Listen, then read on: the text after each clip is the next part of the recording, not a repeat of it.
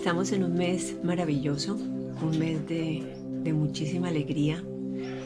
Ojalá que esa esté instalada en todos los corazones, en todos nosotros.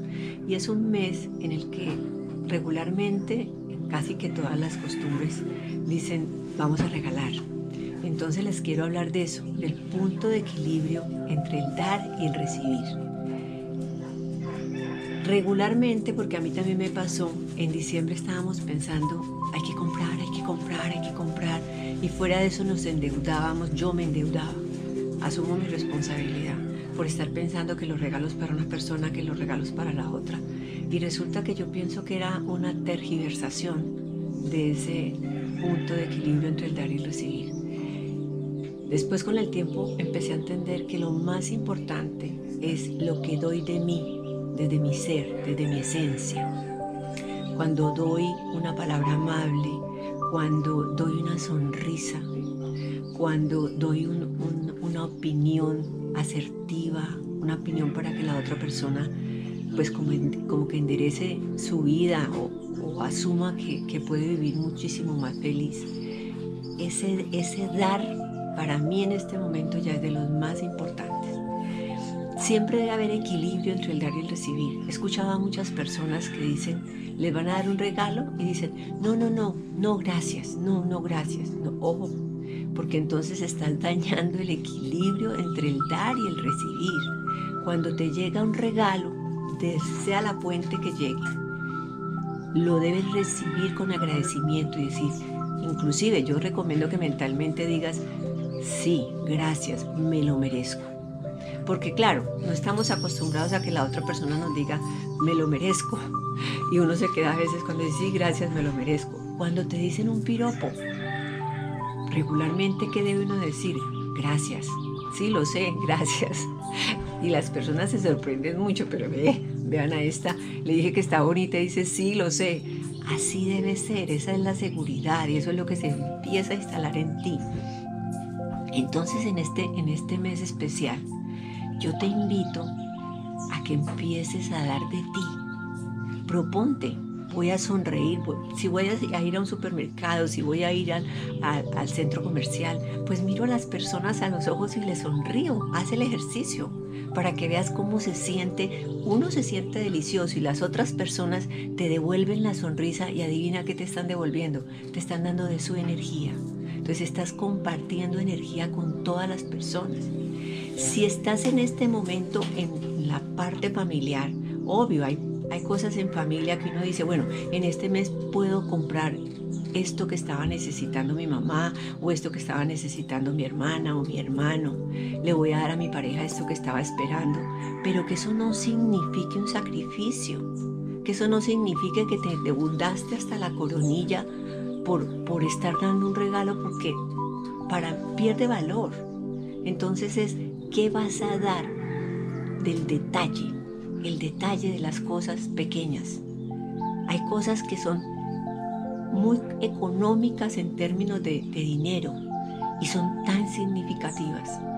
Es tan significativo, por ejemplo, que tú escribas una carta y empieces a hacer una evaluación de lo que ha significado el año al lado de ese ser humano al que le, estás dirigiendo la carta lo mucho que has aprendido, lo mucho que te ha llenado, lo, lo, maravillosa que ha sido su compañía. ¿Tú te imaginas? Uno recibe una carta de esas con un chocolate, un chocolatico, una chocolatina que se consiguen 5 mil pesitos. Bueno, yo estoy hablando de algunas de ese valor, hay unas mucho más económicas.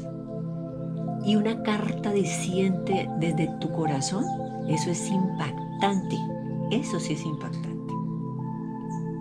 Entonces, yo te invito a que empieza a desarrollar tu creatividad. A una persona le puede dar una carta, a otro amigo resulta, yo tengo un amigo que le encanta, pero es que le fascina la torta de banano. Y cuando vivía en la misma ciudad mía, pues yo decía, voy a darle esa sorpresa, le voy a llevar una torta de banano. Una torta de banano es una torta supremamente económica.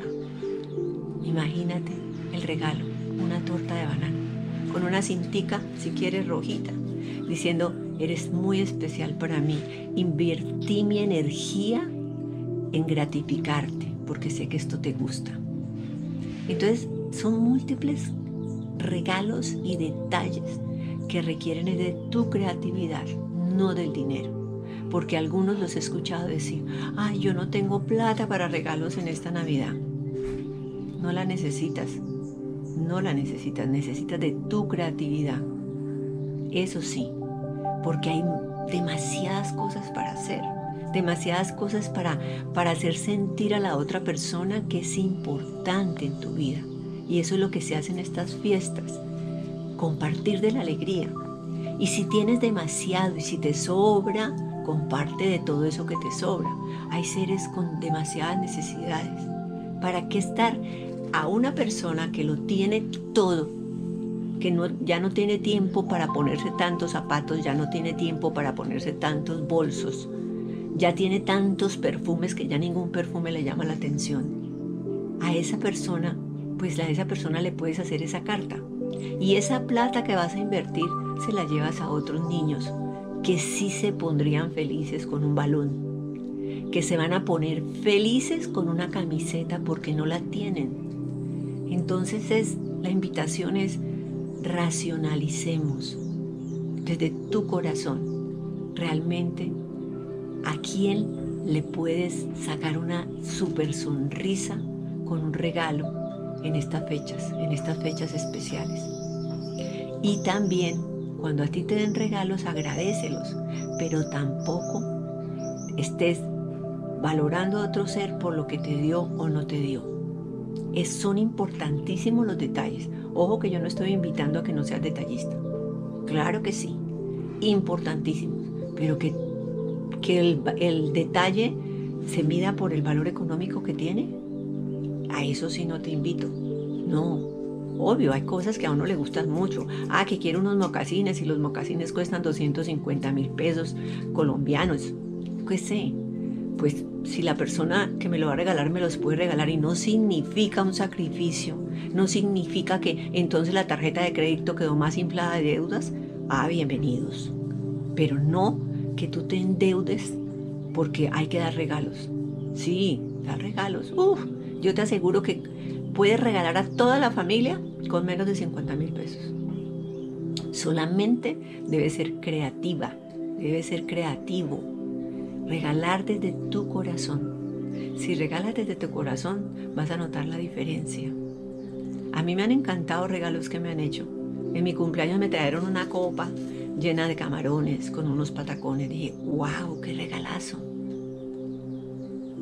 Y ¿No será que tú también puedes hacerlo? ¿No será que sabes hacer cosas deliciosas?